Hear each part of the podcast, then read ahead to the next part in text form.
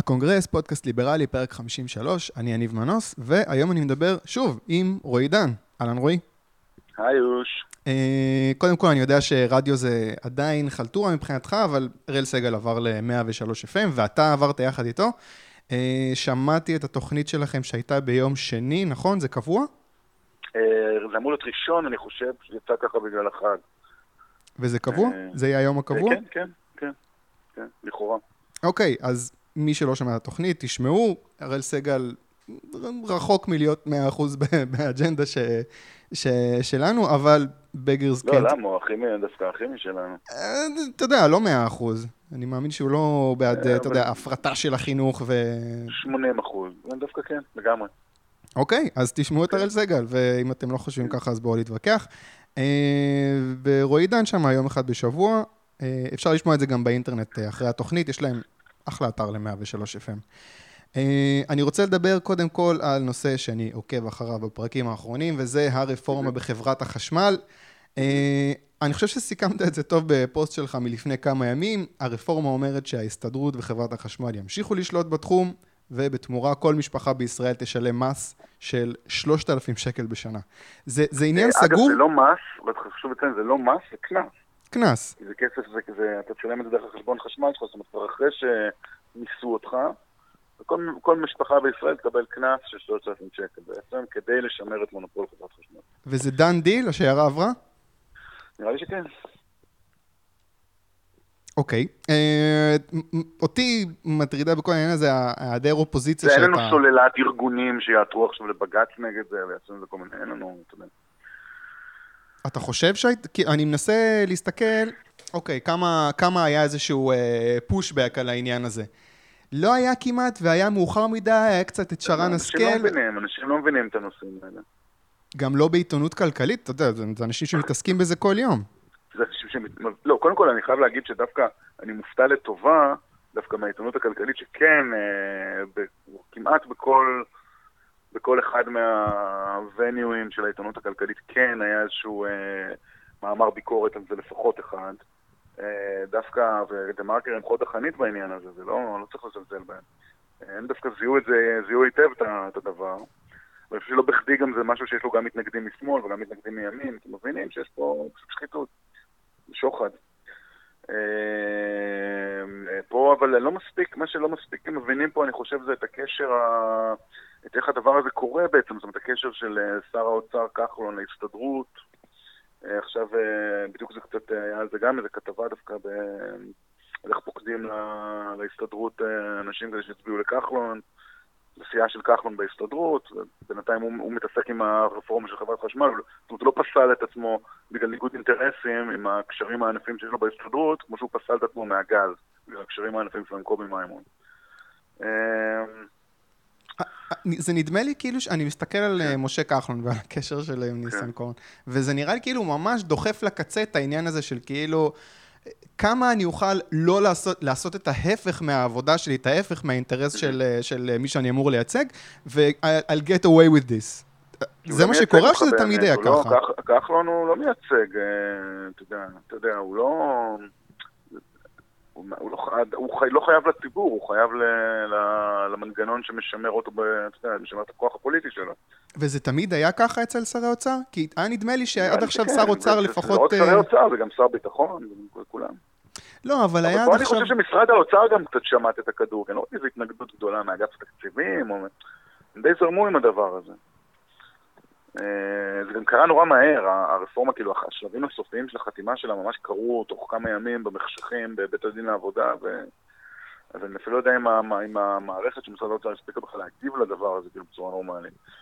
אה, אבל מי שפה קצת שמט את הכדור, אני חושב, זה משרד האוצר, כאילו, הדרג המקצועי, שלא מספיק, אני חושב, אה, יצא נגד הדבר הזה. וכמה אתה חושב כחלון יוכל לדחוף את העניין הזה של כאילו, אני עכשיו בעצם פה מטעם ניסנקורן, עד שאנשים שמצביעים לו יגידו, וואו, רגע, מה, אתה לא דואג לנו. שמצביעים, רוב האנשים שמצביעים לו לא יגלו את זה לעולם. הם לא, מת, לא, מת, לא מתעסקים בזה, הם לא מגיעים לרזולוציות האלה, הם לא מספיק מודעים. אתה יודע, בסוף אין מה לעשות, ההמונים במדינת ישראל הם אה, לא הכי, אה, אין להם הכי הרבה השכלה כלכלית, כאילו, ו- והבנה, ומבינים את כל הדקויות, ולא כולם מבינים למה זה רע. אני קצת לא מבין איך הם לא, לא, לא מבינים את הקטע הזה של 3,000 שקל קנס לכל משפחה, זה דווקא משהו שהם אמורים להבין. זה דווקא קמפיין טוב, צריך לחזור עליו, על המסר הזה, שוב פעם ושוב פעם, להדהד את זה. אבל זה לא קורה בפועל. אני לא מקבל הבית לא. קנס של 3,000 שקל. אתה תקבל, חשבון החשמל שלך יתייקר, או יותר נכון, לא יוזל כמו שהוא אמור להיות מוזל, הודות לזה שאנחנו מעצמת גז. אה, ואתה תשלם, גם אני חושב שאתה תשלם אפילו יותר על חשמל. טוב, אבל זה קורה כל הזמן, אנשים מקבלים את זה כמשהו טבעי, שהם משלמים כל שנה עוד קצת ועוד קצת על הכל. אה, כן, וצפרדע שמתבשלת בסין.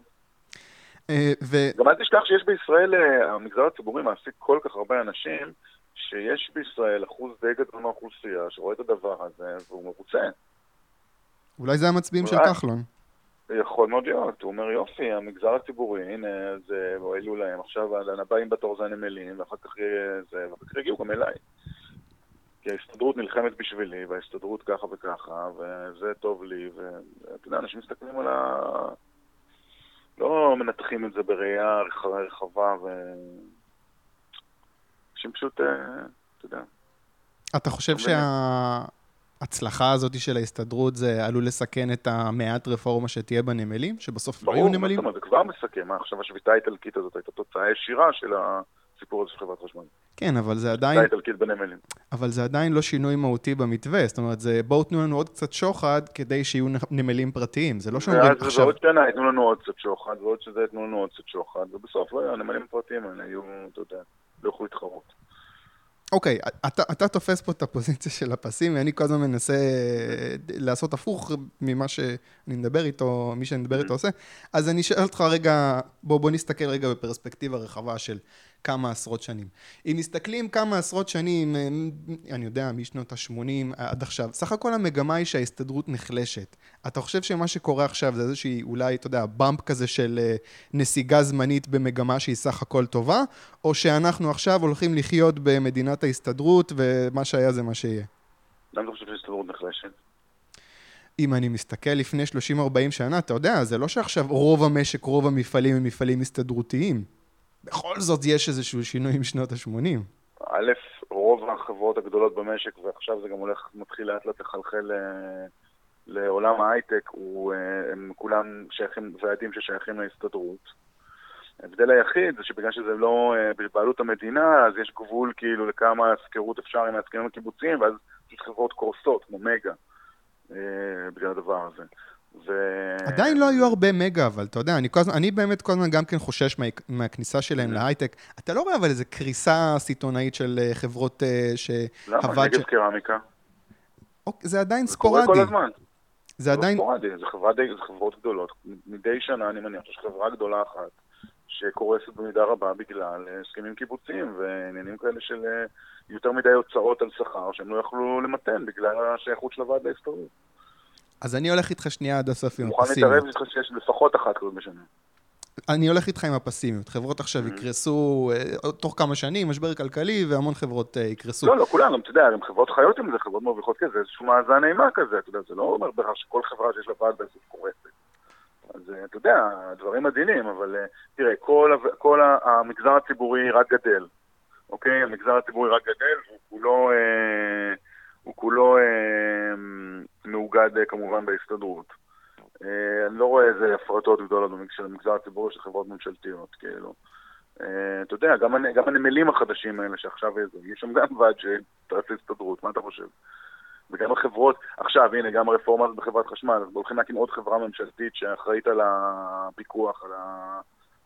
לוקחים את כאילו את מערך הוויסות והפיקוח של רשת החשמל, בעצם והופכים אותו לחברה ממשלתית נפרדת, שהיא גם כן. כמובן תהיה בהסתדרות, ויהיו את היצרנים הפרטיים שהולכים לקנות איזה חמש תחנות כוח, שאתה יודע מי זה היצרנים הפרטיים, זה כבר שחקנים שאנחנו מכירים אותם היטב כמשת"פים גדולים של ההסתדרות, זה כמה טייקונים שעובדים בהם בהסתדרות זה פרטנרים גדולים, וגם שם יהיו ועדים שיצטרפו להסתדרות, וזהו, אתה יודע, זה לא...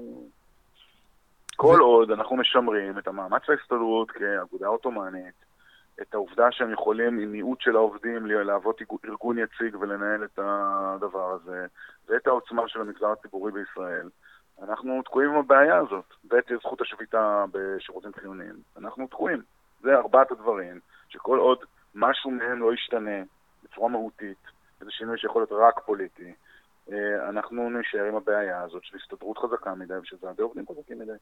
השינוי הפוליטי הזה, אבל צריך להיות, קודם לשינוי הזה צריך להיות גם שינוי תודעתי, שינוי תרבותי, שאנשים, אתה יודע, מבין, עושים כן, את הקשר. אבל זה מין ביצה ותרנגולת. כי תראה, אם, אם, תראה, האבסורד הגדול זה שאוקיי, אתה אומר לי, שמע, ביבי וכחלון לא יכולים באמת לעשות את הרפורמות שהם כאילו מאמינים בהם, כי אין. אז אוקיי, אז בואו אל תעשו את הרפורמות האלה, תשקיעו בלחנך את הציבור למה צריך את הרפורמות האלה, כדי שיהיה אפשר לעשות אותם עוד עשר שנים. אה, זה לא התפקיד שלהם. בוודאי שכן. לא, הם באים לגזור... אם, הם, אם, אם ביבי נתניהו הוא שגריר של הליברליזם הכלכלי, של הקפיטליזם, והוא לא מצליח ליישם את המדיניות שלו כי לחצים פוליטיים, לא מספיק אה, תודעה ציבורית ללמה צריך בלה בלה בלה, תשקיע בלהסביר את הציבור, את העמדה שלך, כמו שהשמאל עושה, מצוין. כן, אבל פוליטיקאי, פוליטיקאי בא ושואל מה אני יכול לעשות. הוא לא בא להגיד, טוב, מה נכון, ועכשיו אני אחנך את כולם לא, שישרו איתי קו. למה? אתה יכול לחנך, אתה יכול לשים בחוץ את המידע הזה ותקווה שהוא, ותעזור. למה אה, אה, הגוף, הימין הכלכלי, אני לא מדבר איתך על הימין הפוליטי, אבל הגופים של הימין הכלכלי צריכים אה, לקבץ נדבות, ואתה יודע, כל מיני אקספרטים וזה, ואף אחד לא מממן אותם. גם העשירים בישראל, הרי הם רובם תוצר של המערכת הסוציאליסטית. ומרוויחים ממנה. בגלל זה הם גם אף פעם לא יתרמו לארגונים האלה, שכאילו נגד האינטרס שלהם. כן, זה קורה, ארגונים כאלה... הנציג האידיאולוגי של, שלנו ב... אני הצבעתי לנתניהו, הוא הנציג האידיאולוגי שלי ב, ב, ב, בכנסת, אני מאמין בה, אני כאילו, אתה יודע, אתה לא מצליח לעשות את השינויים שאתה יכול מבחינה פוליטית, לפחות תעשה שינוי תודעתי, תשתמש בכוח שלך לעשות שינוי תודעתי. נו, וגם אבל... את זה הוא לא עושה. אבל זה... כשהוא ניסה לעשות דברים, אתה יודע, מהלכים שהם נכונים למשק, אף אחד לא מתווכח עם זה ב-2003. הוא קיבל כאפה, הוא לא אמרו לו, וואלה, סבבה, אני אשר קו. אז הוא למד את הלקח שלו. למה הוא קיבל כאפה? מה זאת אומרת? אחרי שהוא עשה את הרפורמות שלו כשר אוצר. בבחירות אחרי זה שהוא עמד בראשות הליכוד, הוא קיבל מספר קטן מאוד של מנדטים, מה זה היה? 13? כן, אני לא חושב שזה בגלל זה. אוקיי. באמת? אתה לא רואה את אה, הקשר? אני חושב ש... אני לא, לדעתי דווקא יש אליו הערכה בציבור על התקופה שלו כשר. בדיעבד. רק אחרי איזה 20 שנה שזה קורה. לא, בזמן לא אמת הוא חוטף. אני לא חושב שזה... אני, א', יכול להיות שאתה צודק. אה, ב', אה, בסדר, אז תשקיע, על אחת כמה וכמה, תשקיע בלהסביר לציבור למה עושים את מה שעושים. טוב, אני רוצה לעבור איתך, אני רוצה לעבור נושא, אני רוצה לדבר על, אה, אה, נשאר בכולנו, אני רוצה לדבר איתך על רועי פולקמן, חבר הכנסת רועי פולקמן, שמתגאה במדיניות חדשה של סבסוד משקיעי דיור גדולים, אה, שבונים לשכירות ארוכת טווח. זאת אומרת, כן. אותה מפלגה שגאה על זה שהיא נלחמת במשקיעים שגוזלים את הדירות ממי שבאמת צריך אותם, עכשיו עוזרת. כן. כן, זהו, עכשיו הם כאילו עוזרים לאותם משקיעים. כן. עשינו, חוקקנו את חוק דירה שלישית, העלינו את uh, השכר הדירה של השוכרים בישראל, ועכשיו אנחנו חייבים להוריד אותו, אז אנחנו ניקח את כספי משלם המיסים ונסבסד את המשקיעים בשכירות. זהו, אני מסתכל על זה ואני אומר, אוקיי, עכשיו אתה, אתה בזבזת כסף על לחפור בור, עכשיו אתה מבזבז עוד כן. כסף כדי לכסות את הבור הזה, ועוד פעם, אני שואל את עצמי, בן אדם שמצביע לכחלון, מסתכל על זה ולא אומר לעצמו, רגע, מה, מה הוא עושה? הוא לא מבין, כי לא מבין, רוב האנשים בישראל לא מבינים שכשהמדינה מסבסדת משהו, מוציאה כסף על משהו, זה בעצם הכסף שלהם. אנשים בטוחים שזה כסף של המדינה, שמישהו אחר משלם. לא מבינים שהם משלמים. וזה בעיה מספר אחת שיש בישראל, כאילו, בקטע של השיח הכלכלי. הקטע הזה שהמדינה, המדינה, המדינה, מה, אין למדינה כסף. למדינה אין ארנק. כן. מדינה כמו ביבי. אין לה כסף משלה. אה, אני רוצה לדבר איתך על היבט אחר בעניין הזה, משהו חדש, אה, וזה איזשהו טיעון שפולקמן אה, העלה בקבוצת וואטסאפ פנימית כזאת לפעילים. הוא תוקף שם את אמציה סמכאי, שמעביר עליו ביקורת והמהלכים שלו, במקום להתייחס לטיעונים של... אמציה סמכאי הפרשן הכלכלי של ישראל היום. כן, כן, כן, הוא התארח פה, מכירים אותו. אז אני מצטט את מה שהוא כותב שם, חברים, אמציה... בן אדם בלי חמלה. מה? מי? אמציה הוא בן אדם בלי חמלה. בקטע טוב. אה, חברים, אמציה מייצג את הימין הכלכלי הקיצוני, mm. וגם ממומן על ידי גורמים שמגבים את התפיסה הזו. סליחה, מגבים... לא, לא. כן, זה, זה, אז כאילו, זאת אומרת, אם פעם היו תוקפים פעילים בשמאל על זה שהמימון mm-hmm. שלהם מגיע הקרן, מהקרן החדשה, עכשיו פתאום קרן mm-hmm. תקווה היא הקרן החדשה של מי שרוצה לתקוף אה, ליברלים, ליברטריאנים. Mm-hmm. אה, מה אתה חושב, המהלך הזה של קרן תקווה היא הקרן החדשה החדשה? אתה רואה את זה ככה? קודם כל, הלוואי, הלוואי שהם היו קרובים לזה בכלל. הם לא? מתפלל. הלוואי שהם היו קרובים לזה. הם עושים הרבה עבודה חשובה, כן, אבל הסדרי גודל של הכסף הם, אה, אתה יודע, פרומיל של הקרן החדשה. אה, אני חייב להגיד לך שברמה האישית אני מאוד מאוד לא אוהב את המעורבות של כסף זר בפוליטיקה הישראלית, מימין ומשמאל, כולל גם של אזרחים פרטיים. אני מאוד לא אוהב את השיטה הזאת שיש לנו פה. חוץ אה, מכשזה. קרן תקווה? לא, גם כשזה קרן תקווה אני לא אוהב את זה. אני לא אוהב בכלל את הקטע, תשמע, לך תסתכל פעם בדוחות של מבקר המדינה על אחרי פריימריז, אתה תראה את הרשימות תורמים של החברי כנסת, בעיקר מימין, אתה לא תאמין, אתה לא תאמין. הכל אמריקאים. אני מוצא בזה טעם לפגם, Mm-hmm. בכל הדבר, כמובן במעורבות של המדינות הזרות, שזה בדרך כלל משמאל וגם משמאל כלכלי משום מה. כאילו המון מדינות שהן הרבה יותר קפיטליסטיות מישראל, משקיעות פה המון כסף כדי להפוך אותנו להרבה יותר קומוניסטיות, כנראה כדי לנטרל את התחרות, אני לא יודע למה. כן, זה מצחיק. אה, זה יפה, זה, זה, זה, זה מדיניות קפיטליסטית מעניינת לנטרל ככה את המתחרה שלך. כן. אה, אז, אה, אז אני, אני לא אוהב את זה, אני חייב להגיד את האמת, אני לא אוהב את הדבר הזה, לא אוהב את הכסף הזר הזה בכלל, שמשפיע פה, כי אני חושב שהפוליטיקה בישראל, הסיכונים פה מאוד גבוהים לאזרחים שגרים פה, הסיכונים הם גבוהים, גם בקטע הכלכלי, גם כמובן בקטע הביטחוני-מדיני, ואני חושב שהמעורבות ה... שאזרחי ישראל צריכים לקבל, שהפוליטיקאים שלהם והנציגים שלהם, הדמוקרטיים, יקבלו החלטות כמה שיותר נקיות אה, מכל שמץ של רמז, של אה, אינטרסים של מישהו שלא גר פה. אה, בגלל, שה, בגלל ש-the stakes are high פה, בגלל שיש פה סיכונים פה גדולים. אני מבין, את ה... אני... אני מבין את הנזק שאתה אני, מדבר עליו. יש לי נוחות, יש לי נוחות כלפיה, אני לא אוהב את הדבר הזה. אבל, אבל אתה אומר, הם משפיעים... שלי. אתה אומר הם משפיעים על, ה, על המשחק הפוליטי בארץ. Mm. אני לא רואה את זה קורה, אני רואה את זה כחוזר אליהם כבומרנג. אומרים, הנה, אתם מביאים כסף אה, אה, מבחוץ והרעיונות שלכם מטומטמים. אני לא רואה עכשיו את אה, שוברים שתיקה, ואולי הם עושים נזק גדול בחוץ, אבל בחוץ זה, זה לא, לא. רלוונטי. אתה אבל לא מסתכל על זה בכלל נכון, הם שולטים במדינה. מה זאת אומרת? מ- מי, זאת אומרת, מי שולט במדינה? מי מחליט אם מגרשים מפה מסתננים? בסדר, מה זה קשור לכסף הזר אבל? מי מתעסק בטקטיקת הלחימה של צה"ל? נו מה, אנשים מצביעים מרץ בגלל שמשלמים להם כסף מבחוץ? לא, זה לא קשור. הם, אנשים לא מצביעים לזה, יש להם מערכת שלמה פה שנקראת מערכת המשפט, בראשות בג"ץ, וכלה בפרקליטות וביועץ המשפטי לממשלה, ובשלל עמותות וגופים משפטיים וזה שמנהלים פה את המדינה בעצם, דה פקטו, מסנדלים את הרשות המבצעת ואת הרשות המחוקקת כמעט בכל תחום, כולל בתחומים כלכליים, כמו מתווה הגז. תראה, אם אתה אומר שעכשיו יש פה עורכי דין ש... נעשה, וזה הכל נעשה באמצעות, במידה רבה, אה, הכסף הזר שמגיע לכאן, שהרבה ממנו גם ממדינות זרות, לא רק מתורמים פרטיים. תורמים פרטיים, אתה יכול להגיד לי מילא, בסדר. אני, לא, אני גם לא אוהב את זה, דרך אגב. אגב, קרן תקווה זה רק תורמים פרטיים? לא, אין לי מושג, אני יודע שזה קרן שבעיקר עיקר הכסף שלה מגיע מתורמים מחו"ל. אוקיי, אני רק רוצה לסגור את העניין הזה. אם בג"ץ עכשיו מקשיב ל- ל- לעתירות ש- שמומנו בהרבה מאוד כסף אה, זר, הבעיה היא לא בכסף הזר שמימן את העתירות, אלא בזה שבג"ץ אה, מחזיק מלכתחילה את הרעיונות האלה. וזה לא קשור לכסף כן, הזר. אבל, אבל, זה, אבל בג"ץ מחזיק מלכתחילה את הרעיונות האלה במידה רבה מהעבודה של, אה, של אה, כל מיני גופים בישראל שממונים בכסף זר. זאת אומרת, הם מכשירים שופטים, מכשירים, מכשירים פרקליטים, דואגים שהאנשים הנכונים ימונו לתפקידים הנכונים, הם בולמים כל ניסיון לרפורמה אה, בתחומים האלה. אה, זאת אומרת, העניין, הקטע הזה שבג"ץ, אה, אתה יודע, זה הרי מין משחק כזה, אתה יודע, עותרים, כל הזמן עותרים לבג"ץ, זאת אומרת, דברים שבכלל לא אמורה להיות להם זכות עמידה. בג"ץ מאפשר את הזכות עמידה הזאת ולא אה, קובע פיצויים במקרה שהוא דוחה עתירות. הוא מזמין עוד ועוד עתירות, זאת אומרת, זה מין מנגנון כזה שמזין את עצמו. אה, שכולו אה, בעצם מגיע בסוף לאותם, זה אותם אנשים גם בסוף, אתה רואה ברמה הפרסונלית, אתה רואה בסוף אותם שמות. אתה יודע, שזה... בעצם יש פה איזה, הם עשו לנו, שמו לנו פה איזה, יש פה איזה ג'וקר כזה ששמו לנו. אה, וזה בעיה, ואני לא רואה את, אה, את הממשלה שלנו מנסה להילחם בבעיה הזאת, למרות שיש לה את המנדט לעשות את זה. אה, אני רוצה לחזור אחורה למשהו שאמרת אני לפני חושב כמה דקות. כן? שלנו גם מעדיפים להיות מסונדלים, דרך אגב. זה משרת אותם, זאת אומרת, ביבי שמח שיש לו את בג"ץ, שכאילו מונע ממנו לעשות דברים שהוא לא, אתה יודע, הוא לא רוצה לעשות דברים באמת, הוא שמרן. הוא שמח שיש לו את בג"ץ. הוא יוותר על ה... הוא איבד את אובמה, עכשיו הוא יאבד גם את בג"ץ, באמת. יכול להיות, יישאר רק עם כחלון, הוא יישאר רק עם כחלון בתור תירוץ.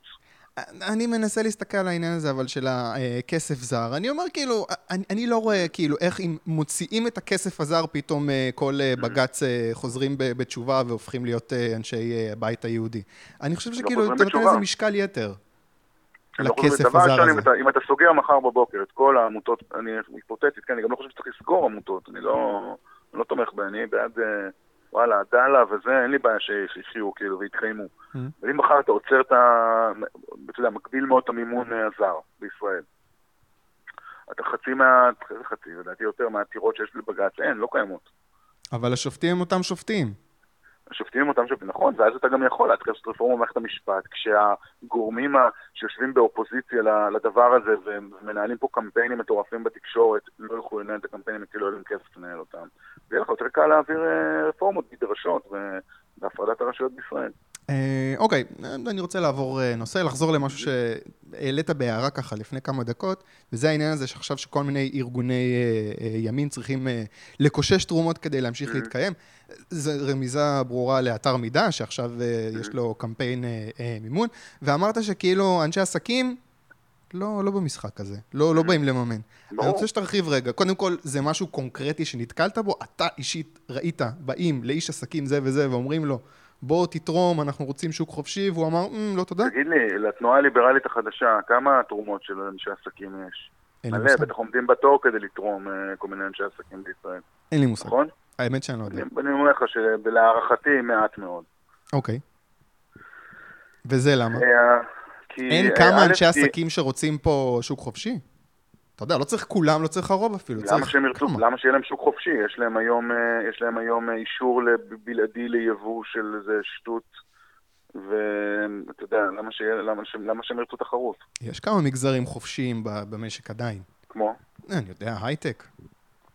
שוק כן, בתי לא, הקפה. הייטק אבל לא תלוי כל כך, הייטק לא כל כך תלוי ברגולציה הישראלית ובזה, הייטק הוא פועל בעולם גלובלי. ויחסית לא מתעסקים איתו. אתה לא חושב שיש כמה אנשי עסקים שרואים אה, אה, אה, את ההתערבות של המדינה כמשהו שעלול לגרום נזק לעסק שלהם? כמה, בטוח יש כמה, לא הרבה, לא הרוב. הבנתי, אוקיי. בטוח יש כמה.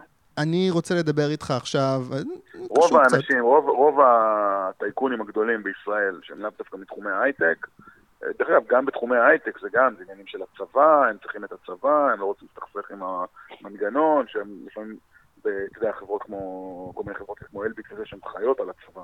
כן. אה, הם לא להסתכסך עם המערכת.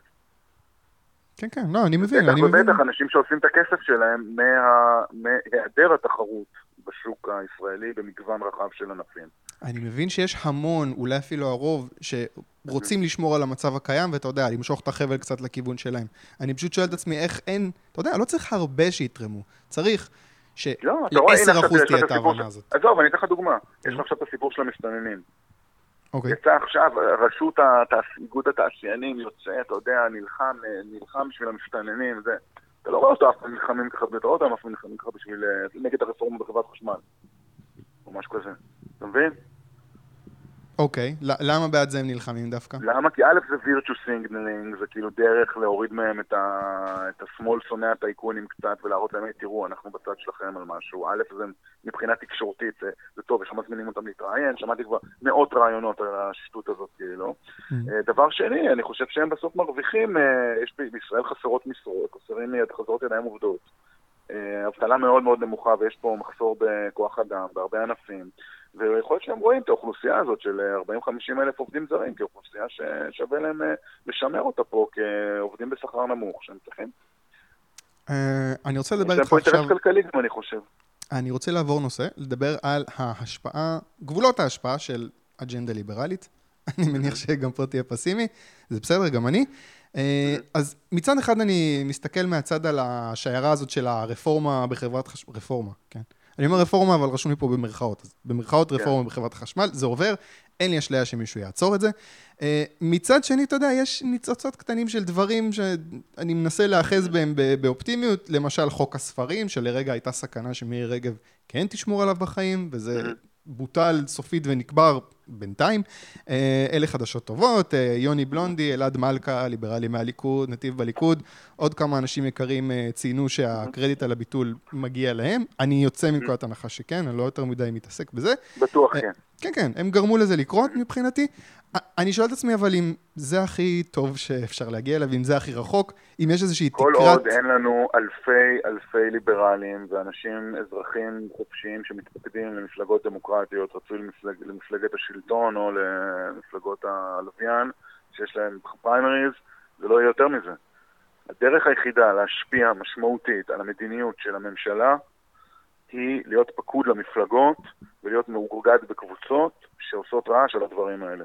אתה יודע, אם אני צריך לבחור בין... זאת אומרת, מפריע לכם, הבעיה, הבעיה מפריעה לך, של, אה, מפריע לך שהממשלה כזאת אה, עושה את הרפורמות בחברת חשמל, אז לכחלון אין, אין פריימריז, לכחלון זה לא מעניין, כאילו. לך תפקד לליכוד, תדאג לזה שביבי נתניהו וכל החבורת המבות שהוא מחזיק שם במפלגה שלו, ירד, ירד להם הפופיק מלאשר כזה דבר. Uh, אתה מדבר על ה- להתפקד למפלגות, אני מבין, אני רואה את זה אבל כתוצאה. זאת אומרת, מבחינתי, אם הייתי אומר מה, מה אני רוצה לראות, איך, איך אני רואה את הקונקרטית, את הדברים האלה קורים, אני אומר, אם היה בתקשורת עוד חמישה, שישה רועי עידן שעושים ככה, לא פינות כאלה, אלא תוכניות, אז אתה יודע, זה המהלך כן, אבל, שמניע. כן, כן, אבל, אבל תשמע, יש, יש ערוץ שקוראים לו ערוץ 20. יש שם חדשות כאילו ימניות, ויש שם זה, וגם לא, זה לא רק, אה, בוא, יש שם, אה, אני לא רואה שיש שם איזה, שהימין אה, נוהר בהמוניו לכבות ערוץ 2 ולראות את זה. לא, אין כלום. אז זהו. הימין, אתה יודע, זה לא, אני לא מאמין בזה. מה אתה חושב שאם הייתה לי תוכנית ב-11 בלילה, זה, זה היה לה רייטינג יותר גבוה מהתוכנית של גיא זוהר? לא נראה לי. היה דווקא נראה יותר נמוך. זה אשליה, זה, אתה יודע, יש את כמה אלפי אנשים שזה כאילו ה... הם כאילו זה, שגם, זה בדרך כלל לא אנשים שיושבים ורואים טלוויזיה אה, ליניארית, אלא רואים את זה אחר כך בפייסבוק או משהו. זהו, זה לא, אתה יודע, הימים האלה של הטלוויזיה נגמרו. בסדר, אבל ההשפעה בסופו של דבר כן צריכה להגיע מתרבות. אתה יודע, אני אומר, politics is אבל איזה- downstream אבל of בוא culture. תסביר לי איזה אינטרס יש לגופים כמו גלי צה"ל, או רשת ב', או התאגיד, או אפילו ידיעות אחרונות, שהוא בעצם חלק מהממשלה, מבחינתי, כי הוא, אתה יודע, קשור בעבותות, אה, עבות מאוד לממשלה ולשלטון ולחברות ממשלתיות ולפרסום שלו. ואותו דבר הארץ, כל העיתונות, הרי תלוי בכסף הממשלתי בישראל. למה לעזאזל שהם יעשו, ועוד הארץ יחסית כן עושה את זה, כן? מהמם. תראה מה עושים, תראה מה איזה צרות עשו לדה מרקר בגלל כל מיני דברים שהם עשו בעבר. דה מרקר הם ממש הסתבכו בגלל זה שהם עסקו בעיתונות. נו, כאילו. בסדר, אבל זה חייב להגיע מהתרבות. אה, שינוי זה- לא זה יכול להגיע ישר זה נכון. מהפוליטיקה. אה, כן, אבל אה, אתה יודע, כנראה שזה לא מספיק חשוב למי שזה צריך להיות חשוב. ותראה, פה כאילו אתה אומר יש סיטואציה של כשל שוק. התקשורת בישראל היא- קומוניסטית וצריך לשפר את זה, אז הממשלה חייבת להתערב, זה מה שאתה לא, אומר לי? לא, לא, אני לא אומר כשל שוק, אני אומר, אני, זה אולי פסימיות גרועה יותר, שכאילו, אתה יודע, אז עוד פעם, אם היו חמישה-שישה רועי עידן, אז כן, יכול להיות שאף אחד לא היה רואה את זה, אז מאיפה, יש. מאיפה מתחילים? יש. דרך אגב, יש. אה, יש לא לך. אמציה סמכאי, יש לך שטרסלר, יש לך דה מרקר, יש שם כמה אנשים שלפחות בדברים מסוימים כותבים נכון. יש לך, אה, בסדר, מתן חודורוב יש רק אחד. יש לך רועי עידן, יש לך, לא יודע, עוד כל מיני, אני יודע, אה, סטלה קורן ליבר ועוד כל מיני, יש כמה, יש כמה אנשים שמבינים עניין בעיתונות הכלכלית הישראלית. זה לא, יש לנו, אה, התפיסה שלנו עליהם היא מאוד מזלזלת, אבל דווקא יש לא מעט אנשים שמבינים וכותבים נכון בעיתונות שלנו. אלי ציפורי, אני יודע, שמע, לא, לא צריך לתת לך עכשיו דוגמאות, יש פה מספיק אנשים. ואתה יודע, העובדה שזה לא, לא, זה לא מספיק משפיע, כי וואלה, רוב הציבור הישראלי לא קורא מההתחלה עד הסוף את הדה מרקר או את גלובס. לא, לא זה צריך להגיע בטח בסוף לא- גם, זה צריך ובטח לא לחלחל, את עומר מואב, ובטח לא את הפוסטים של עומר מואב ואורי כץ. בסדר, זה איכשהו לא, צריך לחלחל לא- אבל דרך הפופ קולצ'ר, אני לא יודע, זה צריך אה, לקרות כן, דרך אבל התרבות איכשהו. איכשהו. זה קורה אפילו, אתה יודע, אפילו בארץ נהדרת עושים לפעמים מערכונים שיש להם, אתה יודע, לצבא עם הפנסיות, אוקיי. זה לא, זה לא... אה, אני חייב אבל להגיד לך שאני דווקא... תראה, יש סטנדאפיסטים, יש סטנדאפיסט בשם, בשם יוסי גבני, אני לא יודע אם אתה מכיר אותו, שעושה כן. לפעמים סרטים, ולפעמים הוא- אני מכיר אותו, חבר שלי, והוא כן. עושה לפעמים סרטונים, הוא ככה תפס, הוא בדעות שלו כזה ליברל, והוא תפס את הזה, והוא עשה כמה סרטונים כאלה עם נגיעות כלכליות, שמה מה זה, מאות אלפי צפיות. יש. לזה, ואני רואה עם הפינות שלי בגיא זוהר, שאני הייתי בטוח שזה, בהתחלה שאמרנו שאני אעשה את זה, אמרתי, מה, מי יראה את זה, כאילו, זה מעניין. וואלה, אנשים רואים. יש לזה כן דרישה, אבל האם זה מה שישנה את, ה... את השיח?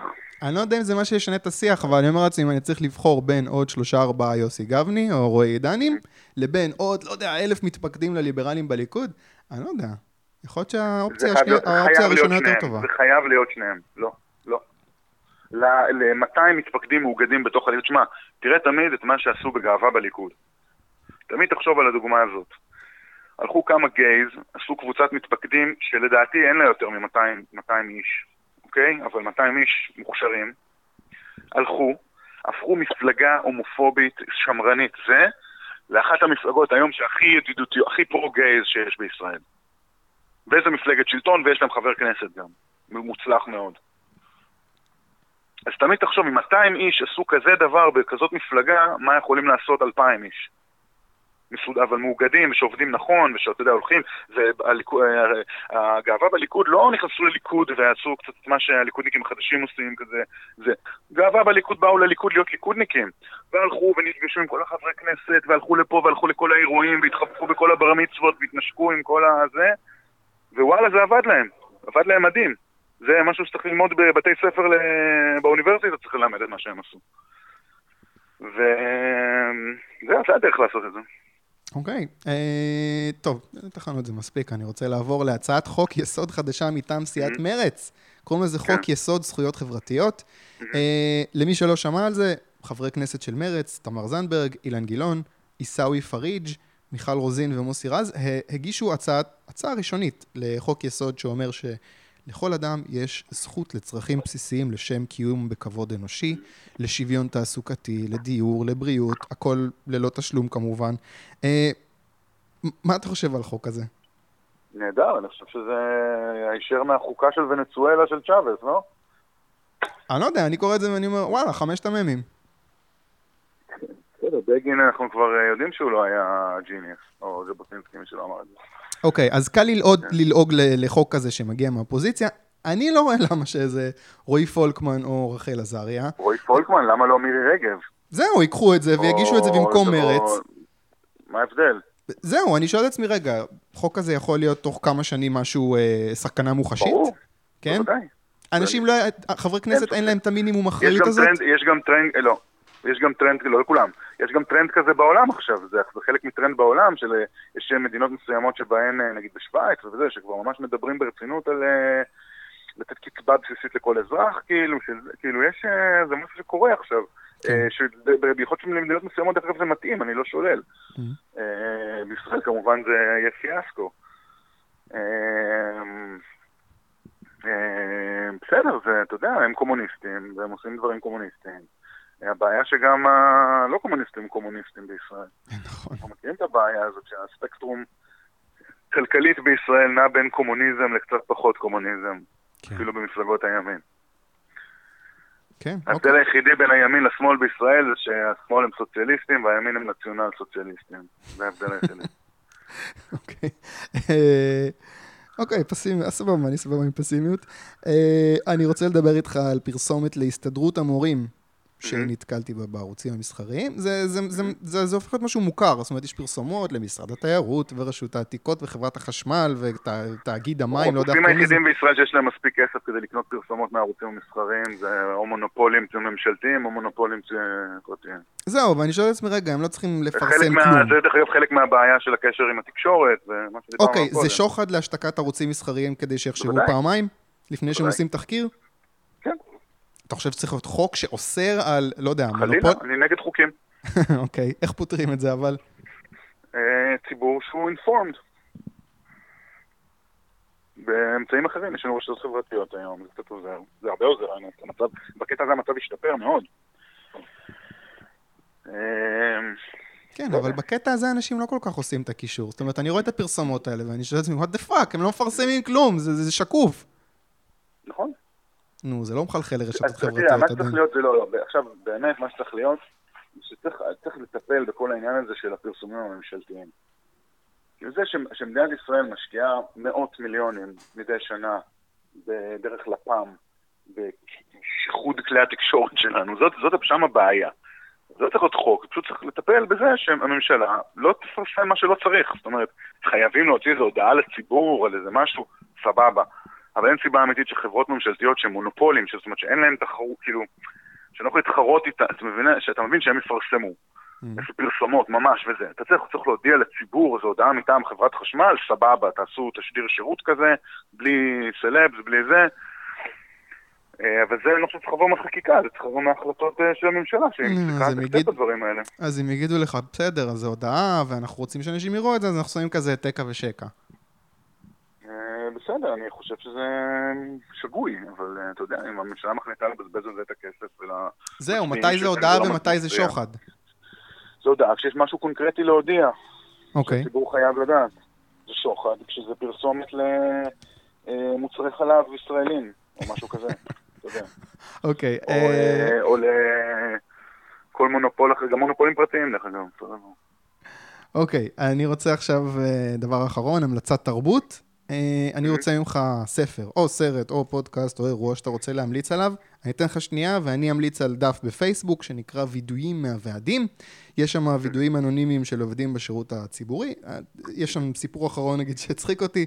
אה, עובדת ברשות שדות התעופה מספרת שהיא קיבלה מתנה לפסח אוזניות. אבל uh, חלק מהעובדים לא קיבלו את המתנה עד חודש אחרי החג uh, בגלל השביתה בנמלים. זה, זה נהדר. מה ההמלצה שלך? אני ממליץ על ספר שנקרא מלחמת זכות השיבה, של אה, עינת וילף ועדי שוורץ. אה, זה חדש חדש. אה, חדש חדש, אה, במקרה רכשתי אותו והספקתי כבר להלל בו, וזה ספר ממש מוצלח. על נושא מאוד, אני לא, לא סיימתי את הספר, אבל הוא, אני שמח שהוציאו אותו, כי הוא נושא מאוד מאוד מאוד מאוד חשוב, אקוטי, ושגם מצוי ככה בשיח הציבורי, ושרוב האנשים אין להם מושג קלוש לגבי הפרטים שלו, וזה ככה ספר שקצת בא נראה לי לעשות סדר, וחשוב לקרוא. תגיד מילה על עינת וילף, כי היא עשתה איזושהי דרך. אין על עינת וילף, עינת מילף אני קורא לה. אבל היא, תדע לך למה היא זכורה אצלי לטוב, כי היא הח"כית היחידה, אם אני לא טועה, בהיסטוריה, שהחזירה את המימון, שבמקום לקחת את המימון מפלגות שכל ח"כ מקבל אה, מהמדינה, ולערוק לאיזו מפלגה אחרת עם הכסף הזה, או משהו כזה, היא לקחה את כל מפלגת עצמאות, מי שזוכר, לקחה את כל המימון מפלגות הזה והחזירה אותו למדינה. במקום לבזבז אותו כמו כנהוג. זהו, היא הייתה במפלגת עבודה, והיא בעצם עשתה איזשהו מהפך אידיאולוגי. אני לא חושב שעשתה מהפך אידיאולוגי, מפלגת העבודה עשתה מהפך אידיאולוגי שמאלה. אוקיי. מנת וילף, מה ההבדל בינה לבין רבין בדעות? לא גדול. מה ההבדל אבל בין אה, מרב מיכאלי לרבין? זאת אומרת, היא נשארה במקום והתפכחה במידה כן. מסוימת, וכל השאר זה הזו. כן, כן. גם אני בבסיס שלי מפאיניק אה, מחיפה, אתה יודע. פשוט הכל זז שמאלה, נשארתי במקום. אוקיי, רועי עידן, תודה רבה לך. תודה לך. כן, כן, אוקיי. שתיתי קצת מים פשוט. אוקיי, תודה רבה. ביי. ביי ביי. תודה לרועי. אה, דבר אחד קטן לפני הסוף, אני רוצה לדבר על חזית ליברטריאנית חדשה ומפתיעה שנפתחה מול פודקאסט סעמק. מדובר בפודקאסט של שני חבר'ה ישראלים שגרים בעמק הסיליקון, אה, איתי גולדה ואפי פוקס, הם עובדים בפייסבוק ו Yelp, כשכירים אמנם, אבל בתפקידים בכירים, מאוד אינטליגנטים, מאוד ציניים, אפי גם נורא מצחיק, ואני שומע אותם באופן קבוע, זה אחלה פודקאסט, אה, למרות שאני יודע שהם לא כל כך אוהבים ליברטריאנים. אה, זה איזושהי תמה קבועה, אבל בפרק האחרון הם הקדישו ממש כמה דקות כדי להסביר כמה שהם לא אוהבים ליברטריאנים, כנראה בעקבות איזשהו ויכוח שהתפתח על ה wall שלהם. אה, הם ציינו את האירוניה בכך שליברטריאנים מאמינים מאוד בפרט, אבל לוויכוחים הם תמיד מגיעים בחבורות, זה מצחיק, אני מודה. הם הקריאו כמעט פוסט שלם של עידן ארץ על חשיבות המתווכים בכלכלה, ולמה זה טוב. זה פוסט מומלץ בלי קשר, והם הקריאו אותו ממש מילה במילה, כמעט את כולו. אה, אבל זה היה בקונטקסט כזה של ללעוג, כי בסוף הם אמרו משהו בסגנון, ובגלל שהוא תומך במתווכים שמוכרים מלפפונים, אז זו גם הצדקה שלו לזנות וסרסורים שהם גם מתווכים בעצם. וזה קצת לא הוגן, כי אני ממש לא בטוח שרועי דן רועי דן, שעידן דה ארץ אה, בכלל תומך בזנות, אני לא יודע בקשר לרועי דן. הם לא עשו כל כך שיעורי בית, אבל זו, זו לא הנקודה, אני רוצה לציין משהו שמתסכל אותי בהקשר הזה, וזה שאלה לא האנשים שאמורים לשנוא אותנו. אה, איתי ואפי הם אנשי הייטק מצליחים, מבוססים, שחיים בעמק הסיליקון, אה, כאמור עובדים ביילפ ופייסבוק, רחוקים מלהיות סוציאליסטים, חיים את החלום האמריקאי ונהנים מזה. אה, אבל הם שונאים, שונאים, שונאים ליברטריאנים.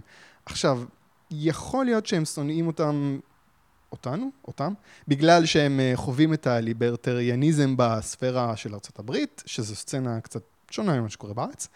אה, אבל עושה רושם שהשנאה שלהם מעמיקה בעקבות אה, התקלות עם אה, חבר'ה משלנו שבאו מהקבוצות דיונים לוול שלהם להתווכח איתם, אז נכנסתי לוול שלהם וקראתי קצת ויכוחים.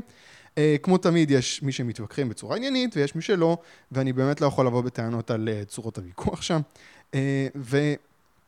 התסכול שלי זה שהייתי רוצה לומר שאם רק נהיה קצת יותר נחמדים בוויכוחים איתם, אז אולי זה מה שישנה, אבל כנראה שזה לא, וכנראה שיש אבל איזשהו X factor כזה שחסר כדי לגשר בין הפערים האלה, זה עדיין קיים. ואין לי איזושהי שורה תחתונה חוץ מהרצון להמשיך ולחפש את הגשר הזה, שיאפשר לנו להעביר לצד שלנו אנשים שסך הכל אמורים להיות בני ברית שלנו, אנשים נורמליים שעובדים למחייתם ומרוויחים יפה ולא רוצים פה איזושהי אוטופיית צדק חברתי אה, אבל עדיין מביעים סלידה מרעיונות ליברליים, ליברטריאניים, whatever ואני חושב שביום שנצליח לתקשר גם עם האנשים האלה יכול להיות שנוכל להשפיע לא רק על חוק הספרים אלא גם על רפורמות משמעותיות יותר נגיד שחרור אחיזת החנק של ההסתדרות מהמשק זה יהיה מקום טוב להתחיל בו כאמור אין לי פה שורה תחתונה, אני לא פסימי, אני לא אופטימי, סתם הערה, משהו ש... צריך לקרות ואין לי מושג עדיין איך הוא יקרה. זהו, הקונגרס, פודקאסט ליברלי, תודה שהקשבתם, אנחנו נחזור בשבוע הבא עם עוד ליברל.